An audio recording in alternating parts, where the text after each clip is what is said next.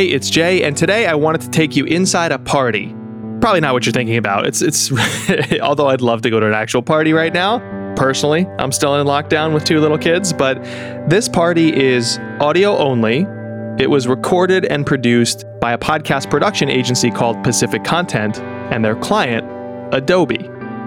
This party does not feature other human beings. I mean, you hear voices and sounds made by human beings, but they are the personified versions of fonts, typefaces, you know, like Arial and Times New Roman, that kind of thing.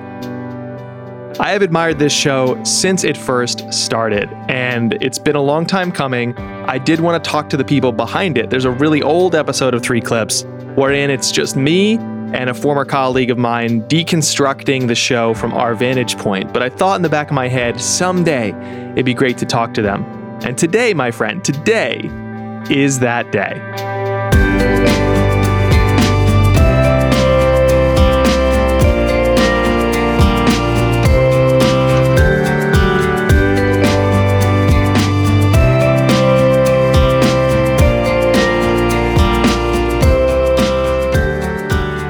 Welcome to Three Clips, where podcasters take us inside their process a few pieces at a time. I'm Jay Acunzo, and this is a Castos original series. As always, this show's goal is to demystify the creative process behind great podcasts and to inspire greater creativity in your work. To help us, today we're going to learn from a couple different guests Khoi Vinh and Dominic Girard, two of the three hosts of the podcast Wireframe from Adobe. It's a show about how design impacts the world around you, with an eye towards helping design professionals and the design curious appreciate the craft a little bit more. Khoi Vinh is the face of the show. He's the senior director of product design at Adobe, and he was named one of the most creative people in business by Fast Company.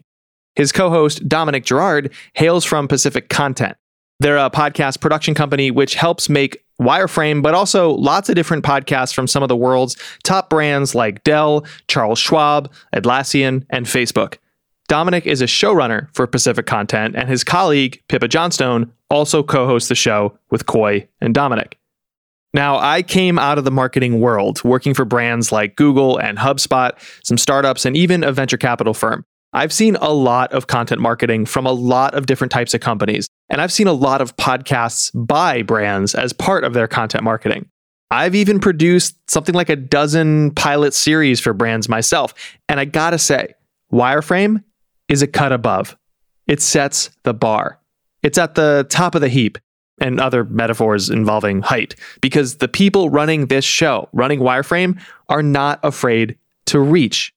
Like the episode we break down today, I hinted at this at the top in the cold open. They bring to life various fonts by making them walking, talking, personified entities that you meet at a house party. All this from a brand? Yes, and it's great. But before we get into that greatness, before we dissect their show, let's first meet our guests, Khoi Vinh from Adobe and Dominic Girard from Pacific Content.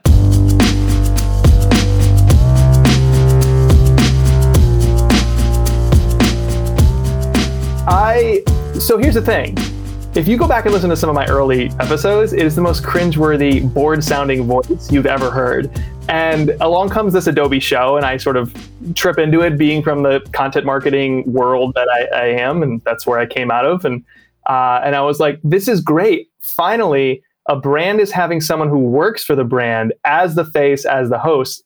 So the trust and the the love flow to an individual who actually works for the brand, not a celebrity where you go off and find their other celebrity projects, not more of the the brand's goodness. And it started really strong, and I've followed along since. And every season, you get better and better. I'm curious, what surprised you most when you first started hosting about that ability, about that skill? Well, first, thank you for saying that it's been getting better and better each season. One of the big pieces of work for me, my big journey on doing the podcast is to be more relaxed, more at home, and myself as a host. And it's taken it's taken work to get relaxed. And so when I first started, I'd listened to plenty of podcasts, but it really surprised me how particular is the art of hosting. a show. Like you are supposed to be on script, you're supposed to keep the ball moving, get people to the next beat in the story. And then at the same time, you're also supposed to be very relaxed and conversational, but not really conversational and not really formal. It's it's odd. and It takes a, a, a lot of time to really sort of tune into that wavelength in my experience. And there's nowhere to hide, right? Because like if you, I don't know, even as a, a public speaker, if you're on a stage, there's other stuff around your voice that can supplement either make up for deficiencies or or sort of buttress different uh, things you're trying to do with your voice with a podcast it's just the voice nowhere to hide when you're a public speaker to some extent people give you a tremendous amount of credit just for being on stage and sort of uh, working without a net right but when you're uh, on a podcast you're in their ear in a direct immediate and kind of intimate way that you aren't normally and people are sort of scrutinizing your voice, your cadence, your you know your word choices in a different way. Well, it's interesting that you mentioned that when you're on stage, there are other shiny things on stage that you can point to. A version of that philosophy we baked into this show because we realized in working with Khoi that Khoi is at his best and at his most natural when he's got somebody to talk to and speak with that isn't just the guest. So that's why we decided to engineer this idea of always having a producer on stage with him. So you kind of had a friend to hang out with, basically. And then from there, we could build sort of the tone, the style of the show around Khoi as basically the central voice who has a foil to bounce off of, who has two foils to bounce off of, and has guests to speak to as well. And so it does create this sort of, I don't know, cocktail party or kind of casual atmosphere that Khoi fires strongest on, where the real Khoi, the fun Khoi, really emerges. And he, I mean, he'll correct me if I got this completely wrong, but lets him sort of let go of the responsibility of the host and take on the responsibility of just being a person interested in the material that we're talking about. Yeah, we've tweaked the format here and there over the course of four seasons, but this past season, one of the things that we did was we just committed to having three of us on pretty much all the time. Yeah. And I really liked that. It was like super fun and, you know, it for the listener it wasn't so weird to be coming into, you know, an episode one week and hearing Dom and an episode another week and hearing Pippa. So to have all of us there, it feels just more regular, more normal and it's it's easier to play off of that sort of um, sort of constant vibe it's clear to me from the outside looking in, and we're going to dissect an episode where I think this is super evident that uh, Pippa, Dom, you, and you, Khoi, all care about the craft behind the show, as well as everyone else working behind the scenes. Uh, the question I always get as someone who teaches podcasting, as someone who's out there publicly and, and has a couple shows, when they work for a brand is, yeah, but how does my brand justify making a show that is creatively ambitious, not just low dollar, super, super efficient to create, uh, without it sort of uh, fading after a season. The show keeps going and going stronger and stronger. How does Adobe justify it? Like, to what end do, do you do this show? It's not necessarily the most difficult pitch in the world for for us to to get the green light for each season and it's also not the easiest thing it's somewhere in the middle now where people have come to understand that a lot of really interesting stuff is happening in the audio space. We've established a kind of a beachhead there with Wireframe. It's been picking up momentum. The numbers keep going up every season. And it's a good long term investment to help build the brand in this way. But you know, each each season we do have to sort of prove our case again and say this is what's working and this is how we've improved and this is how our reach is gaining. And we do these surveys that are incredibly helpful um, and uh, dom and the folks at pacific help us with that to, to get some quantifiable evidence. Adobe's whole sort of motto its reason for being is to promote celebrate uplift and help people be creative. And so if we're not constantly trying to be creative with what we make as the podcast, then we're sort of like losing an opportunity there. Alongside with that, if Adobe is not constantly interested in playing in this space, there are many reasons why they may not want to or may want to. Well, it's a lost opportunity the way I see it, right? This is like kind of putting your money where your mouth is, putting your podcast where your motto is, if that kind of makes sense, right? And yeah, we do do audience survey gathering to find out what people think of the show. And both us, the Pacific content side, and the Adobe side Khoi and the team are always like delighted and surprised to see primarily like really great feedback. People loving the way we're tooling and iterating with the show, people loving the interactions we have, people loving the subject matter and being surprised at how engaged they are with one episode when they went in thinking this isn't for me and coming out saying I listened to the whole thing and I want more. For either of you, just you know, for our listeners who are trying to do something, you know, this show is very aspirational for a lot of people listening. Um, what are you know one to three survey responses or like the, the sort of golden questions you've asked that allow you to tell the story that this show is indeed worth continuing you know, like you hear about brand lift, you hear about, uh, you know, uh, product market fit surveys exist. I think there are content market fit surveys as well. So, what are a couple of the questions that you continually come back to and cite as a way of saying, look, you know, there's we've got something here? We're taking a look at you know our ratings and our reviews in the App Store. We're asking about how well people associate the Adobe name with creativity in general and innovation in general. We're asking about um, their recall for certain products that we talk about on this show there's a, a, number of these metrics, and then we get a, a, really robust and useful report from Pacific at the end of each season. And then what we do internally is then we sort of digest it down into an executive summary that we share out with you know all the all the stakeholders so they can see what's going on really quickly. And of course, we offer to to provide the the detailed data afterwards. But those are the kinds of things that that we're asking our audience for, and then it's how we're getting it to the stakeholders, to the executives of the company let's uh, let's get into the content before we hear the clips. I'm just curious how you plan seasons, since it is a seasonal show uh, and it's covering such a broad array of topics. You could do anything. You could uh, pick the things that are most in front of your face that you're excited about, Khoi. You could look at the biggest trends. You could look at some sort of data. Uh, you could go to your teams and say, what are all the products and product features that we're talking about or building and trying to market in the world? And what's a big theme associated with each of those? Like, there's so many ways to come at this topic of design slash creativity i'm overwhelmed just thinking about this. How do you actually sit down and plan out which eat what themes and topics and stories you go after in a season? That's a great question. I mean we do have a general process that we follow, which, and Dom, feel free to jump in here uh, because you, you, guys are driving it mostly. But essentially, there's some brainstorming at, at, the beginning, and Dom and Pippa and the team they go away and they research some of the stories and come back and essentially pitch them. But in terms of figuring out which stories to to research and which stories to pitch, Dom, I imagine it's a number of things that you're thinking about, looking at, and then discussing with us, right? Well, it's a proprietary algorithm, and I can't really talk about it. yeah, right. The algorithm's nickname is Dom for some reason. That's yeah. right. That's right. It is a number of those things you mentioned, kind of put together, and maybe a few other things.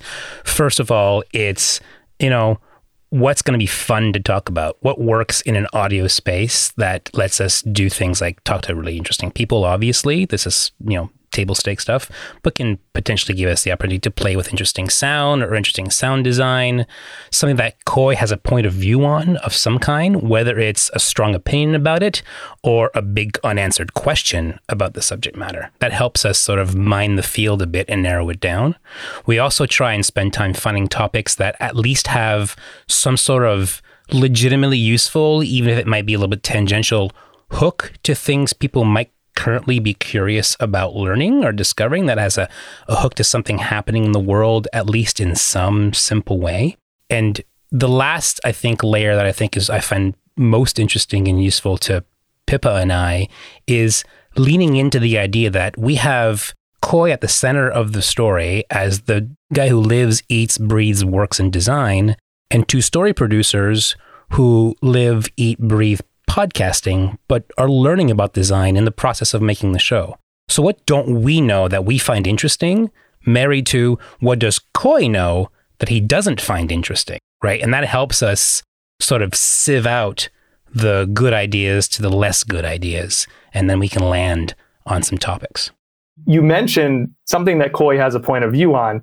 And oh boy, does the latest episode, the one we selected, does Khoi have a point of view? Do most designers have a point of view? So as we get into the clips here, the name of the episode that we are going to dissect why we love to hate Comic Sans and the return of fonts with personality.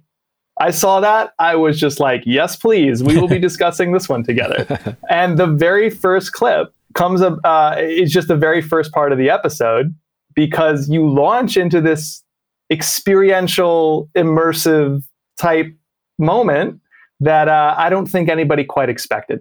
So let's play that clip.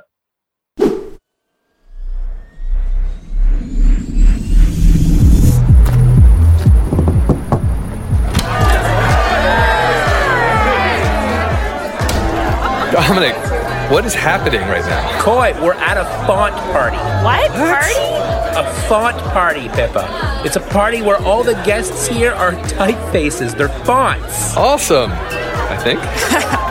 So, all fonts, they have personalities, right? And what better way to see those personalities come to life than to go to a font party? Okay, so who's here? Okay, so let's see. So, over uh, in the kitchen, uh, the one with the bow tie and the suspenders, that, of course, is Times New Roman. Hello. Ahoy! How good of you all to drop by. I'll be sure to tell everyone about you in a conventional but authoritative way. Ah, yes, the classic, reliable, trustworthy font. I remember him from my high school essays. Yeah, I think a lot of us do. And oh, look out over there uh, by the beer keg, of course. not gonna believe uh, He's loud and he's wearing cargo shorts. Uh, it's So I impact. says to him, buddy, with a face like that, you're everyone's type. You can't miss him, can you? You really, really can't. Unlike, uh, say, Arial over there. She's sitting on the floor by the couch, the one all dressed in flowy white. Sense the design world would respond with a calmer color palette. Do not get cornered by Arial. She will go on and on. yeah, you don't notice her first. And of course, we hear Comic Sans bust in near the end of that clip. We know how that goes. Yes. Yeah. I started picturing like these early YouTube viral videos, like maybe a college humor video where they would like personify with characters these different people or themes or tropes. And uh, I was like, oh, I wish they would do one with fonts. I think that just speaks to the efficacy of this moment because it was so visual in the way you came at it. Uh, where, where the hell did you come up with that idea? the pandemic, honestly, we were prototyping new ideas for the new season because we, the, the three person host format, Pippa, Khoi, and myself, was new and untested. So I said, let's just try a couple ideas, take it out for a walk. And this Comic Sans as a typeface at a party idea was something cooked up in a it's the pandemic, we're locked down. I haven't been to a house party in months. I miss house parties. I put that together with the idea of visualizing typefaces. We tried it out as a prototype and we all instantly loved it. I think. I think Khoi loved it right away. I thought I think he said you were all in, Yeah, in theory. yeah. I mean, we had been wanting to tell a story about type for a long time because we're a design show, but one of the you know constraints that we routinely run up against is the fact that we are telling design stories in a non-visual medium and so you know dom and crew had this great idea to communicate the what you would normally get visually from a font in the form of you know essentially voice acting and, and put it in the context of a party. And that's super super exciting for us and really gave us uh, like you know an opportunity to explore this area that we we hadn't been able to unlock before Yeah, it provides a, a very interesting backdrop to the entirety of the episode. Like you're you're there throughout. In some ways, you're there throughout the whole episode, and you tangent or take tangents into different interviews, and it's just a great way to uh, sort of bring people through this exploration of typeface and fonts. Because you know, I've heard episodes you've done on sound design, and you know, there's different things where the through line are these like really readily, readily visible things in your life, like an app or a sound you can hear. And here you have something a little more abstract, like a font, and especially difficult, especially tricky is if I don't know the font, right? I can't visualize it. At least you give me that uh, personified character. Khoi, who is your favorite to develop? Who hits home for you the most? I love Impact because he's this like big, kind of bold, garish kind of guy. Uh, who's your favorite? Yeah, I thought the, the the way that we handled impact was really really hilarious, and I actually kind of liked the way that we we handled Comic Sans as well. I thought that was a, a really uh, sort of apt adaptation of that that type into character form. Uh, well, okay, D- Dom, as you develop these episodes, people are scripting, you're doing sound design, you're discussing it, you're editing it.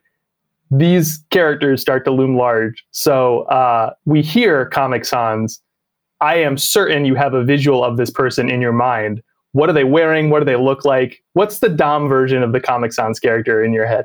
Well, this is very inside baseball, but it's also a glorious uh, opportunity that only people at Pacific Content have is the person who voices Comic Sans is the person I imagine in this role. He also happens to be the co-founder of the company. His name is Steve Pratt. And when we're out having a nice time, he's he, he can get very close to being Comic Sans. I just always pictured him with like clown shoes and a weird, ugly bow tie, uh, full of earnest enthusiasm and completely unaware of how disruptive he can be.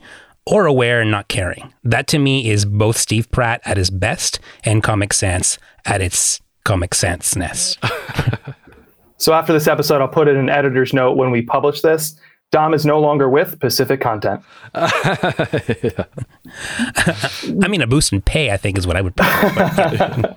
what What are you trying to do in an episode titled "Why We Love to Hate Comic Sans" and the return of fonts with personality? Um, what What are you trying to do for the audience that doesn't tip too far into the kitsch or cliche? I think it's almost like um, if I were doing a marketing show it'd be really easy to just beat up on and make fun of like some of these hollow, very transparently hollow marketing hacks and kind of stop there. How did you ensure that this actually had some meat to it and that there was something important to say? And what was that message? Well, I'll say that in every episode, we're kind of walking this tightrope between going really deep into what designers and creative professionals know and understand and are interested in, and what will be appealing to an audience of people who may not be professionals but are design curious or maybe just a, a, general audience.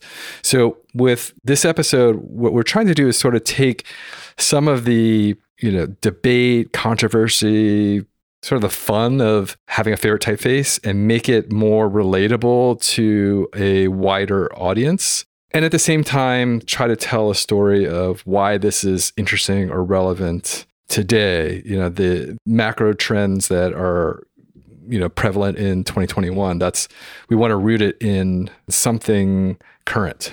So those are i think some of the vectors that, that we're thinking about. And that speaks to the sort of the method behind the madness of every episode we do where we'll come to the table with an idea for you know a subject matter and a general format for it. Like in this case, it started with I really want to talk about how much I personally hate Comic Sans. And then we bring it to the table, and Khoi and the team poke at it and make sure the right questions are being asked that elevate the genesis of the idea to something that lands with a bigger punch, that has a bigger point to make. We could have made an entire episode exclusively about Comic Sans, its birth, its history, why it fails, why it doesn't work. And it probably would have been fine, but it wouldn't have been as interesting as where we go because Khoi pushes us to go beyond that to a bigger conversation about kind of like why fonts matter and what are actual type designers and typographers thinking about in the world of fonts today and design today that Comic Sans is sort of a vestige of, or at least an introduction into a much bigger and more interesting and frankly more important conversation about design and typography. Are there any discussions to be had about what would Adobe's, like the brand's take on this be, or the angle, or the opinion, or the platform on this be? Or is it, you know, because Khoi is a design veteran, Khoi has the trust of his colleagues, uh, it's sort of through the lens of you, Khoi, that you land on that? Or are there some brand guidelines or a PDF or some sort of editorial board internally at the brand to ensure it's sort of aligned with what what is happening around, you know, a very large surface area company. Yeah, I would say that Adobe as a company, as a brand, they put a lot of trust in their employees, all of their brand representatives to be adults and to be good custodians of, you know, their values. And that responsibility we, we take pretty seriously when we're sitting around brainstorming the show and we're recording it. And, you know, we're, we're trying to be mindful that we can't speak for all of Adobe when we have an opinion. We have to sort of speak for ourselves in certain cases. And we also don't need to pick fights unnecessarily. We, what we want to do is tell a story about design and creativity that really brings more people into the tent. And when we have a show that we think might push up against some of the, you know, the safety borders of the area that we're playing in, we'll solicit, you know, the input that's necessary from our communications team, from our brand team. But they generally they have a light touch when it comes to giving us input. So I think all in all, it's been a really smooth process putting this show together. I would even add to that and say, like, like for instance, we did an episode about how design can support the fight for racial justice, and we knew that Adobe had a position on this and a way of communicating its support of that movement. So, of course, we worked with the some some levels up of the team to make sure that the story was told properly, and not only were they light touch on the feedback, but their feedback helped make a better episode. The feedback helped elevate the storytelling to make sure that we were saying truthfully what needed to be said. And it was it ended up being an episode that Adobe could absolutely stand behind and that we're very proud of. Let's go to the second clip. So we're going to continue in the same episode because honestly, I just want to stay inside this party for way longer than your actual runtime. So this is my chance to do that. We're going to stay in the party. You're in the font party in this clip. It's about nine minutes into the episode, and we've been told that you're looking for Stephen Coles, and uh, you're going to talk to him about why Comic Sans has stuck around for so long. Let's play the clip. Okay, Stephen Coles, he must be in this crowd here somewhere. Oh, hey, there's Calibri. Gordon and I just figured, well, might as well get out while I'm riding high. And they said, let's come up with a few options. Uh, she must be talking about how she's going to be replaced as the default font in Microsoft Office next year. oh, yeah. I read that. Painful. And there's like five new fonts in contention. Microsoft wants customer feedback to help pick the winner. Right. I bet Garamond isn't one of those fonts, though, right? No, I don't think so. Why? Well, because he was effectively banned by a U.S. Court of Appeals in March because apparently he's too hard to read on computers screens? Well, he is a pretty thin serif font. I mean, I can see that being a problem. Back in my day, we didn't need fancy machines to Oh, actually, there he is right there. All we needed was a few reams of paper and a bag of staples. So, this Stephen Coles guy we're looking for, he's a type expert? Yeah, that's right. He wrote the Anatomy of Type, and he also co publishes Fonts in Use and Typographica two really great typography websites. Oh, well, here, I see him talking to Windsor just in that quiet room right over there. Uh, of course he is. I mean, Windsor is so hot right now. Windsor is the new Cooper Black. Pippa, let's go in. Uh, you get the door. On it. Devoid of personality as possible. And there's a hey, reason. Stephen. So, uh, sorry, I, I, don't mean to interrupt, Hi. but we were wondering if you can settle something for us. Yeah. Why is Comic Sans such a well known and overused typeface? I mean, what's your expert answer to that question? Sure. And what follows after that clip is, you know, the guest interview essentially, but posed as a conversation at at a party, which is which is so great. So many things I want to touch on here. The first one is is very very inside baseball to the production. Um, so Dom, maybe I'll put this to you to start. But after all, we're a, a podcast about making podcasts. There's not too many levels deeper we can get inside this baseball game. So he Khoi is saying something as if he's approaching this person at a party. So Khoi is kind of narrating what I assume is a script. Then you hear Stephen answering Khoi, even though, hey, this is the scenario. Uh, by the way, Khoi is going to start to do this thing. It's going to be a little like acting. Can you act with Khoi? Or are you going into the tape afterwards and finding where Stephen says, yeah, and then adding it in afterwards? I could talk about this for 45 minutes, um, but I won't. I'll try, try and keep it short because it's a version of all of the above. First, we did that party scene to open the episode, and then we loved it. And then it was like, well, then then what? It would be a lost opportunity to just like do a regular sounding episode after that. So the challenge was, well, how can we make sure that we stay at the party for the entire episode and make sure our guests show up at the party? So we actually interviewed them as we regularly would. But then we scripted lines for them. We had them read things like later on in the episode, one uh, another guest walks into the room and says, "Oh, sorry, I didn't know this room was taken." So we had that guest say that line for us.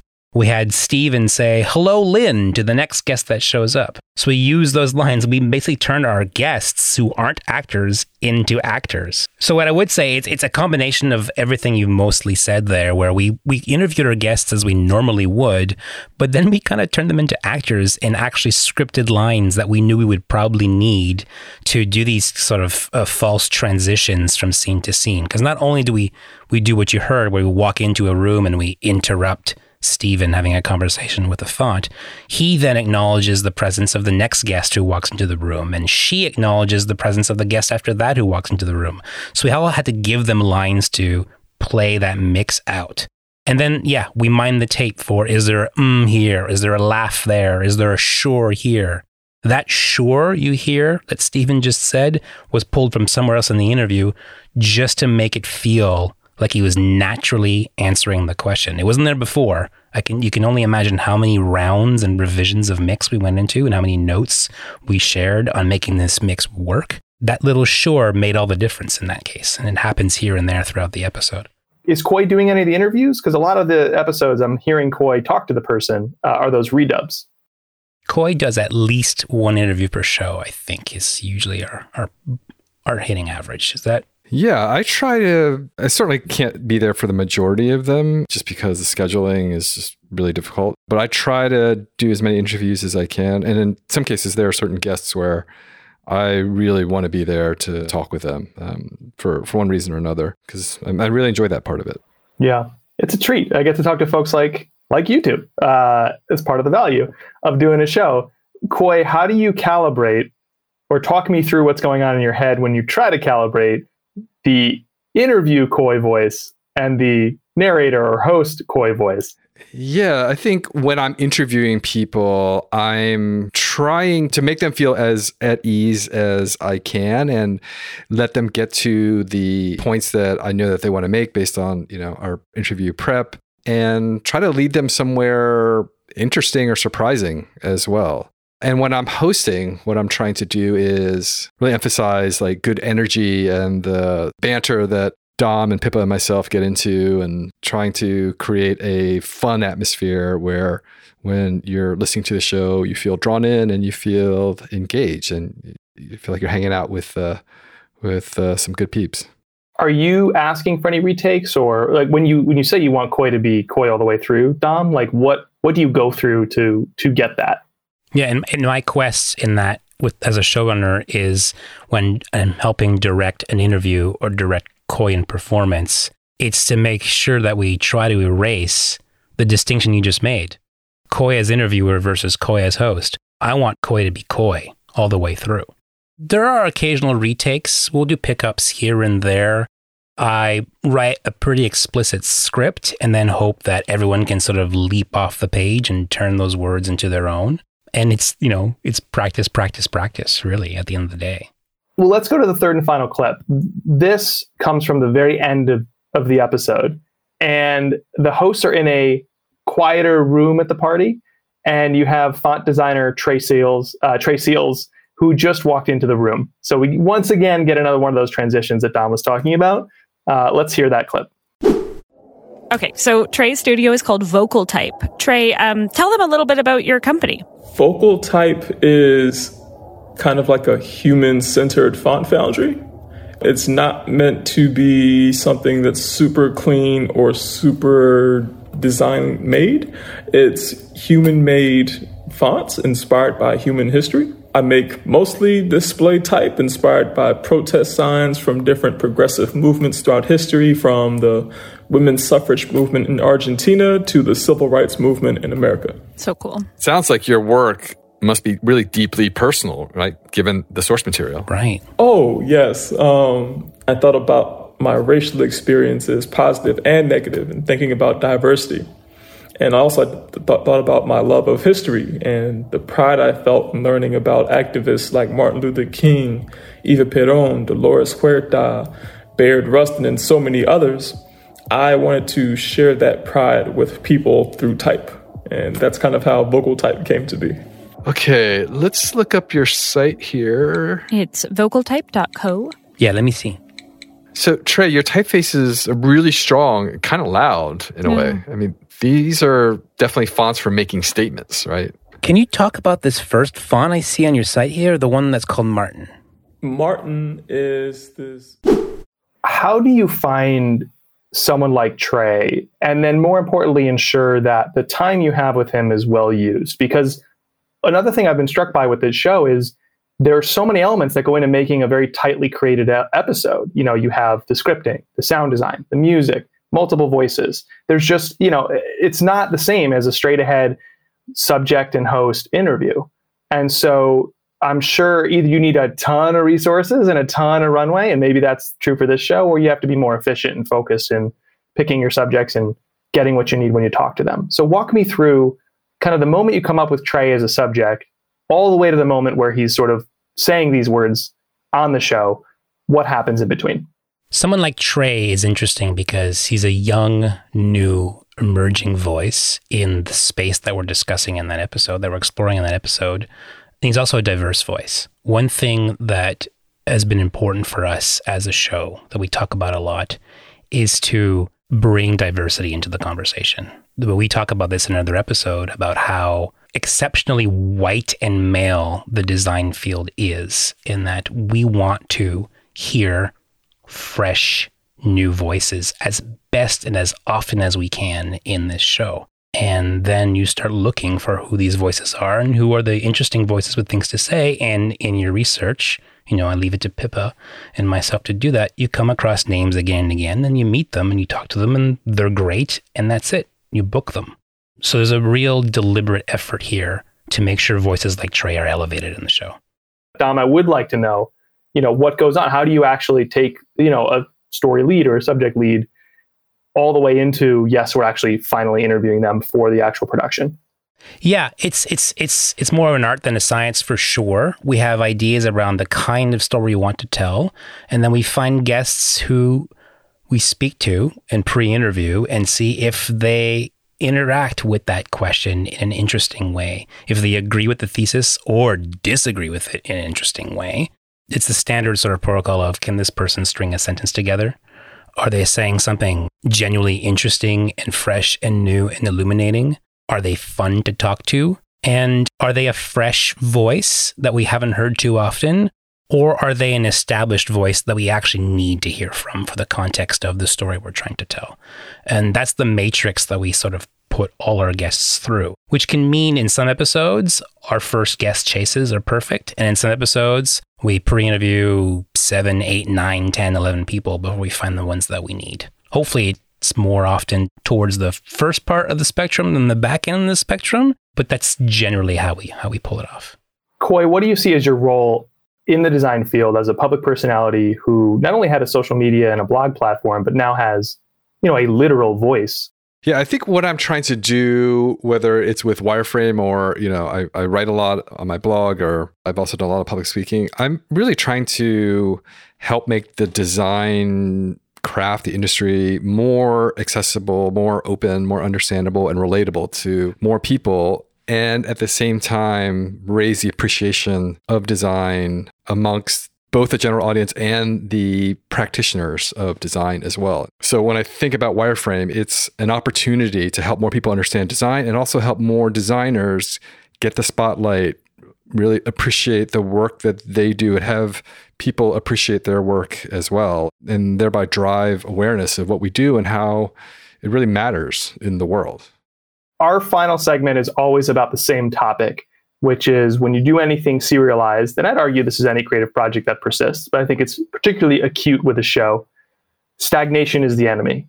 Doing the same thing the same way without reinventing causes stagnation to kick in. And even the most loyal of fans could start to tune out. So I'm curious, maybe each of you can take a turn at this, uh, starting with Khoi. What are you excited to try or to experiment with or to change that you haven't done yet on the show as you move forward? Well, I'll say at the start of every season, I am really pumped because I really enjoy this whole process. It's it's just tremendous fun putting the show together, and I hope that comes through. And I think that's one of kind of the prerequisites for making a good show is that you feel like the hosts are really, really invested in it and are having a great time. But I also feel like the beginning of each season is an opportunity to really look back at the previous season and think about what we want to do differently, what we want to change up. And at the start of every season, we've done that. We said, let's tinker with this, let's tinker with that, and let's try to push ourselves a little bit more. And you know, thinking ahead into you know season five, you know, we haven't started production on it yet, but you know, I can think of all kinds of things that I'd I'd want to tinker with. I feel like the Comic Sans episode kind of opened a door for us, and I want to go further down that road of just being really adventurous with the format and the premise of the episode and the sound design and and the voice acting and so forth. So I think there's there's a lot of fun stuff that we can do, and it's just you know a question of get, getting started and getting everybody um, on the same page. I'm always interested in tricking a listener into learning something. And the best way to trick somebody into learning something is to entertain the hell out of them. And also, there are a lot of podcasts out there, and no one can keep up with them. And it's very easy for me to listen to something, get immediately bored, and move on.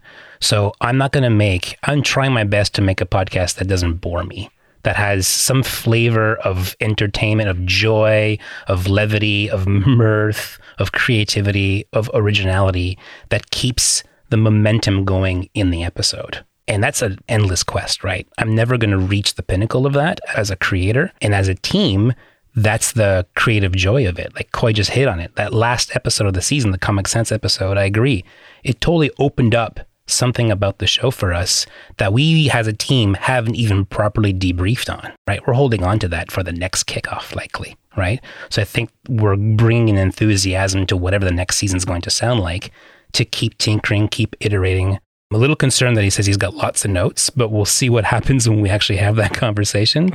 and that's what it is. Like, trick you into having fun and learning something. If you can pull that off, at least to a certain percentage, then I think you're on the right track to addressing that fear of stagnation. Well, thank you both so much for making this show and also for uh, maybe not going too far into the design of podcasts because I feel like I might then have a new competitor or maybe I have a guest opportunity. We'll see. That's my pitch slash warning. Take it or I don't know, one or the other. We're around for you, Jay. Thank you. Oh God, I feel supported. I feel like I'm at a party with real people instead of personified people. Although at this point, I would take the personified ones. um, the show is Wireframe from Adobe. Khoi, Dom, thank you so much for the work you do. I really appreciate you coming on the show. Thanks, Jay. It was really fun. You bet. And I just want to make sure that at the end of the Comic Sans episode, you did catch the Easter egg that we snuck in there. I've listened to it twice in full. What What is it? I also have a toddler and, a, and an infant, so I don't have any memory at all. Uh, at the very, very, very end of the episode, we sneak in one last interaction with a very weird font named Wingding. yes, yes, yes, yes, yes. I caught that. That was yeah. so, so good. Yeah, I just mentioned it because the, the last thing I want, I will say is, uh, as a creator, as a creative, we work together on this. So like, always try and find something in every episode that you put in there, kind of just for you. Ah, I love that. Thank you so much for listening. You can find all episodes on our website and support the show by sending a friend there. That's threeclipspodcast.com. This episode was produced by Jude Brewer. His first on three clips. Welcome to the team, Jude. Our music was created by Tyler Litwin. My work can be found at jayacunzo.com, including my narrative podcast about creativity at work, Unthinkable, along with my books, newsletter, courses, and other projects. Three Clips is a Castos original series. Castos believes that podcasts are about going deeper in a world trending shallow deeper with your topics, with your stories, and of course, with your audience. So they provide tools, software to help podcasters who believe the same thing. From hosting and distributing your show to measuring and analyzing it, and new this year, private podcasting tools. So you can make a private show for your VIPs, your subscribers, or even your internal team. Learn more at castos.com. That's C A S T O S.com. And be sure to check out their private podcasting tools most especially. All these links are in your show notes. All right, that's it for this episode. I'm Jay Acunzo, and I believe making meaningful work is not about who arrives, it's about who stays. So thank you so much for staying with me, and I'll talk to you every Monday with a brand new episode of Three Clips. Until then, keep making what matters. See ya.